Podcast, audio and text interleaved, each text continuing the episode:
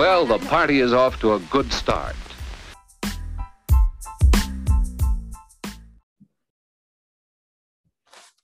Benny, thank you so much for joining me. Welcome to the show. Thanks, Joe. Thanks for having me. Of course. Well, um, as a way to, to kick off, why don't you tell us a little bit about yourself and a little bit about uh, Zero Networks? Thanks. So, Benny I started my career like 20 years ago as a programmer and shifted to various roles, uh, mainly in IT.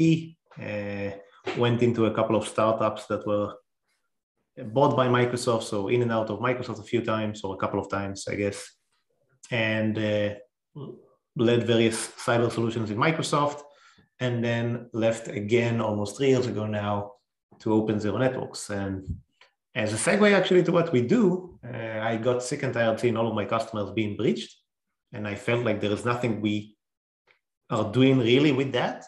And there's very small incremental security improvements here and there, but nothing that changes the game. And it's it seemed that it's super and way too easy for the attackers to do what they want, evidently, because you know, in the last thing of the last decade, you know, the investment in security are just going up. And yet cyber in- incidents also go up very similarly, which is it should be, you know, inversed, not with the same correlation. Um, so I just understood that the root cause that nobody is tackling because it's actually extremely hard is that networks are very open from within.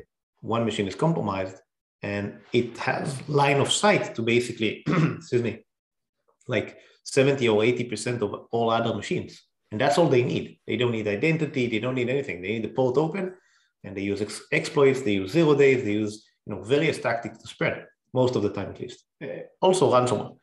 So what we do is we found a way to close that in an airtight way without actually interrupting the business.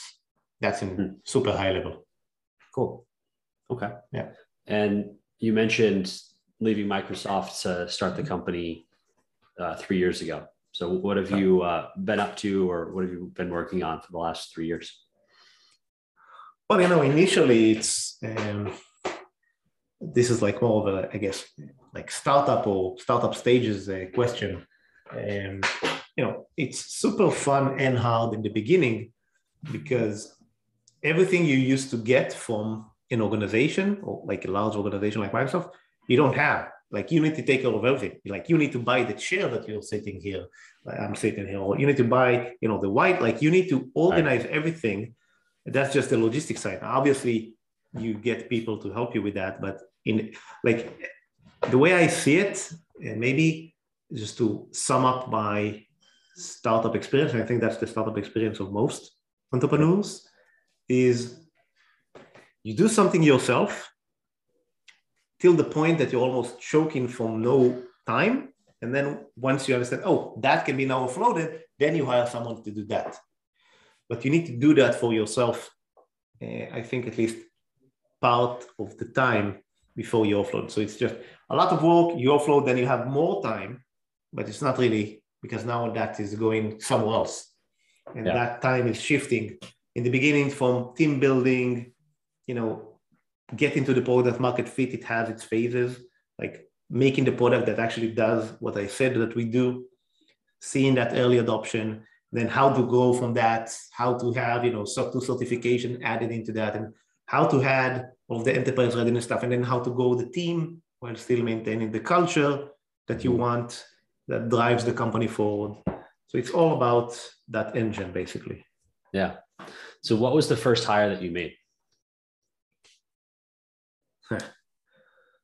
Uh, officially, I think it was uh, Dr. Gil David, who is uh, an algorithm development uh, guru and machine learning and other things, because he's super pragmatic, not because, like, he's an expert in machine learning. I'm not a big believer, by the way, in machine learning. He is not as well, which is funny because we know that that should be used very lit in a very specific way for very specific situations, not, mm-hmm. oh, we just throw a lot of data in machine learning, everything will be well. That's not how things work. Yeah. So he's the guy because he helps to think with me on various aspects of how to take a big problem, divide it into small pieces, and solve each of them easily. So now everything is easier to do. Cool. Okay. And was entrepreneurship always a goal of yours, or, or was it something that maybe came out of the blue? Uh, it's a good question. So, I, you know, I didn't, I wasn't familiar with that word like entrepreneur. I didn't want, oh, I'm going to be an entrepreneur. Like you, you're going to be a doctor. You, that wasn't there.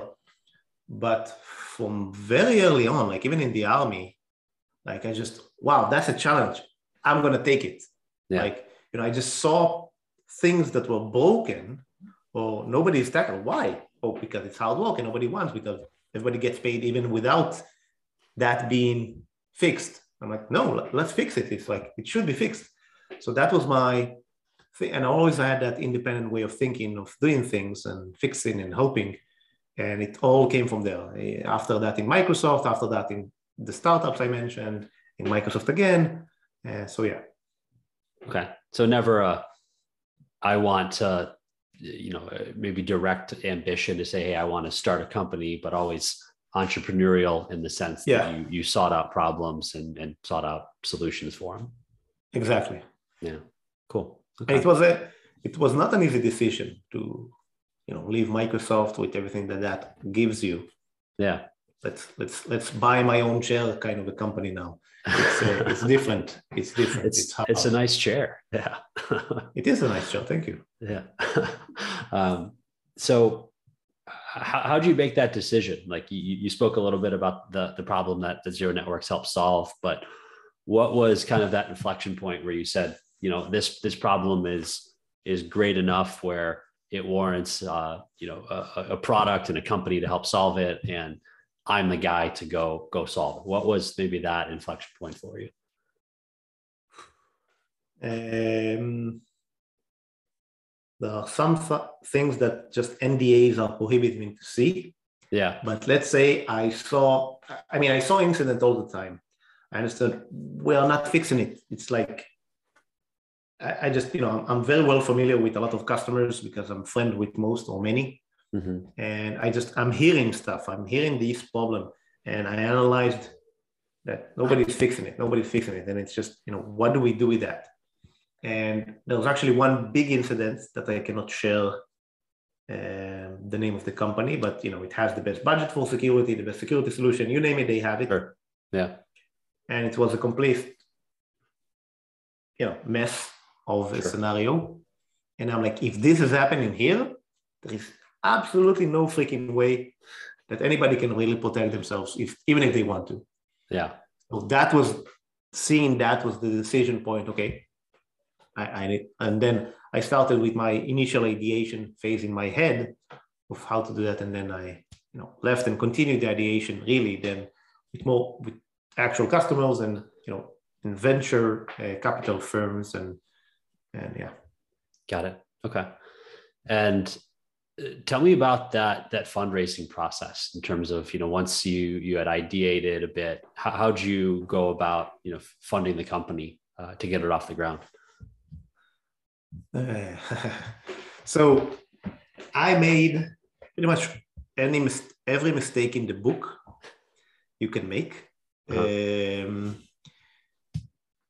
so what you want to do let me actually tell you what you want to do i didn't do that uh, is have a very fixed sense of the problem that you can accurately describe it like I think I did fairly okay explaining it to you now.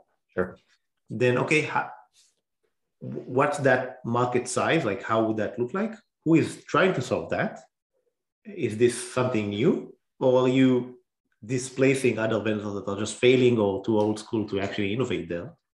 which is what we do, um, and then talk about that and why why you like why can you lead that company? Why do you have the expertise? Show that you talked with customers to do all of that. So that's that's the formula, and that's a lot of you know you need a lot of grunt work to make that flow you know work basically easily talk about the problem easily talk about how you solve that i didn't talk about how we solve that here but you should be able to do that in a few minutes. Yeah. And then competition and show that you talk with customers that are willing. And once you have that formula, let's call it a formula, you're set. I did not do any of that. I just intuitively understood that there is something. And then as reality forced me, I, ah, okay, I have to do this. Oh, okay, I have to do that. Like I, reality basically forced me into understanding all of that and doing all of that, uh, which is why it took me a bit longer than I would hope. But uh, yeah. Got it. Okay. And what would be kind of some lessons learned from that experience? I mean, in terms of just the, the narrative or the structure that you have to the conversations, was there anything else that um, maybe you learned when you were uh, sort of initially fundraising and, and getting the company off the ground? Yeah, I mean, nailing the problem, nailing the solution, why you're better, making sure you have that early sign from customers that, yep, we would love to hear that uh, and just making sure you're there with all that. That's sometimes it's easy sometimes it's hard. By the way when i first raise it's not like today today i don't know if that's good or bad. Uh, I, I let the people here hearing this to decide on their own it's super easy to raise money or it's much easier and you see that people don't need to follow all of these to actually get money yeah uh, raise money so those are that's today. Three years ago, that was not the case. That was the the era before this era, which there was a lot of money in the market, and there there are ways to hack your way, way around what I said. I'm still a believer that even if it's easy to raise the money, you need these because that would help you to get to the next stage. Like you raise the seed with the, those parameters, and then that gives you, let's say, a year and a half, roughly, let's say. And then you want to get to the product market fit stage so that you raise the round A. That means you have like know, at least five paying customers, like five, 10 paying customers. They all say the same thing. Oh, that's the problem they solve. They're doing it great. We believe in them. Awesome. That's the early signs. Then you go and do your round A. And from there, you say, okay, now let's start selling and you can prove that you can start scaling sales. And after that, you have the growth stage. Uh, so yeah, I would I would not skip these steps, even though today you can potentially to raise money. And when you think about those steps, which step are you focused on primarily right now? No, so when I referred to the steps, I was talking about the the, the, the problem narrative, the like the solution, why you're better than the competition, and making sure you have customers that are saying, yeah, we would like that. So that's yeah. for the seed stage. Now, and and we're going to announce that soon. Actually, we just raised a, a very big round A. So I'm at that stage. Like we already have like actually, I don't want to mention the exact number, but a lot sure. of customers already. Yeah. And you know now we are starting. Okay, that not growth, but maybe early growth of how do we build that sales machine in a better way before we can really, really ramp it up. Um, so it's kind of the fun stage, I guess, yeah. where it's like just continue to execute, find what works. Let's you know ditch that. Let's double down on what seems to help better in, in terms of sales execution. Um, but it's fairly straightforward now that we've positioned everything well, that the product is, you know, it's easy to prove that it's doing its thing very nicely for any type of like organization size and vertical. So it's the fun, it's the fun time now. It's basically ramping up, helping customers. Uh, we actually stopped multiple pen tests, so penetration tests, which is fun because that's, you know, we just proved that we can really stop the attacker, that the, we actually fixed that root cause that nobody fixed, uh, which is again part of the fun of you know making that happen. Yeah. So I know this uh, has just happened, and maybe details have haven't been formally announced yet. But what do you see as like your priority shifting? You you mentioned you know focusing on maybe scaling sales and things like that. So are you like hiring a sales leader, hiring sales reps like what's kind of your your new strategy now with with this new new focus yeah it's basically you know again i cannot announce it now but we yeah. already are we have a few new hires in the US where we are focusing uh, all our efforts, although we have a lot of traction and business also in Europe. Um, so just bringing more people for marketing and sales so that we can help educate the market, explain to them the new way of what we're doing and how this can really help. And then having the, I would say, even more customer obsessed people. I don't like to call that sales. I just like, hey, uh, and all of the, the hires that we have so far are like, that's amazing that you solved that. I want to go and take that and help my customers that I know or any customer really. Uh, and it's like more of the, the, technical people that know how to talk about what it is that we do and help customers. Uh, so those are the kind of people that we're hiring and focusing now, basically. Cool. Okay.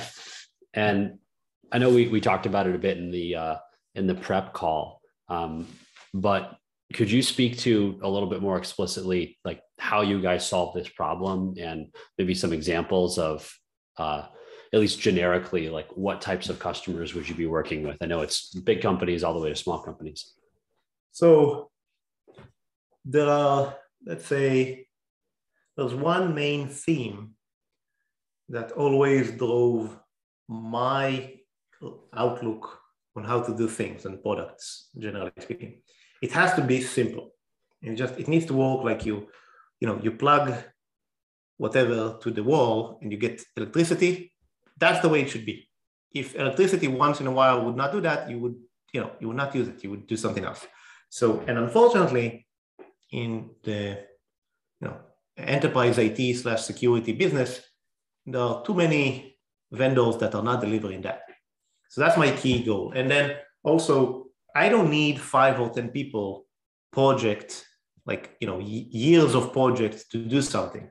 That's unfortunately something also that the industry just shoved on the shoulders of the customers. Oh, yeah, like you want that? Oh, yeah, you need like, you know, five-year plan on how to implement that with a lot of people. No, that's that software should be be smart enough to help that. You don't need to do it yourself.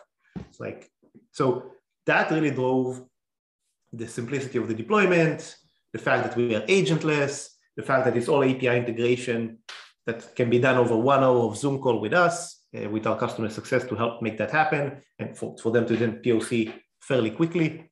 Um, and then just remember the problem is that the network is too open. Well, how do you close?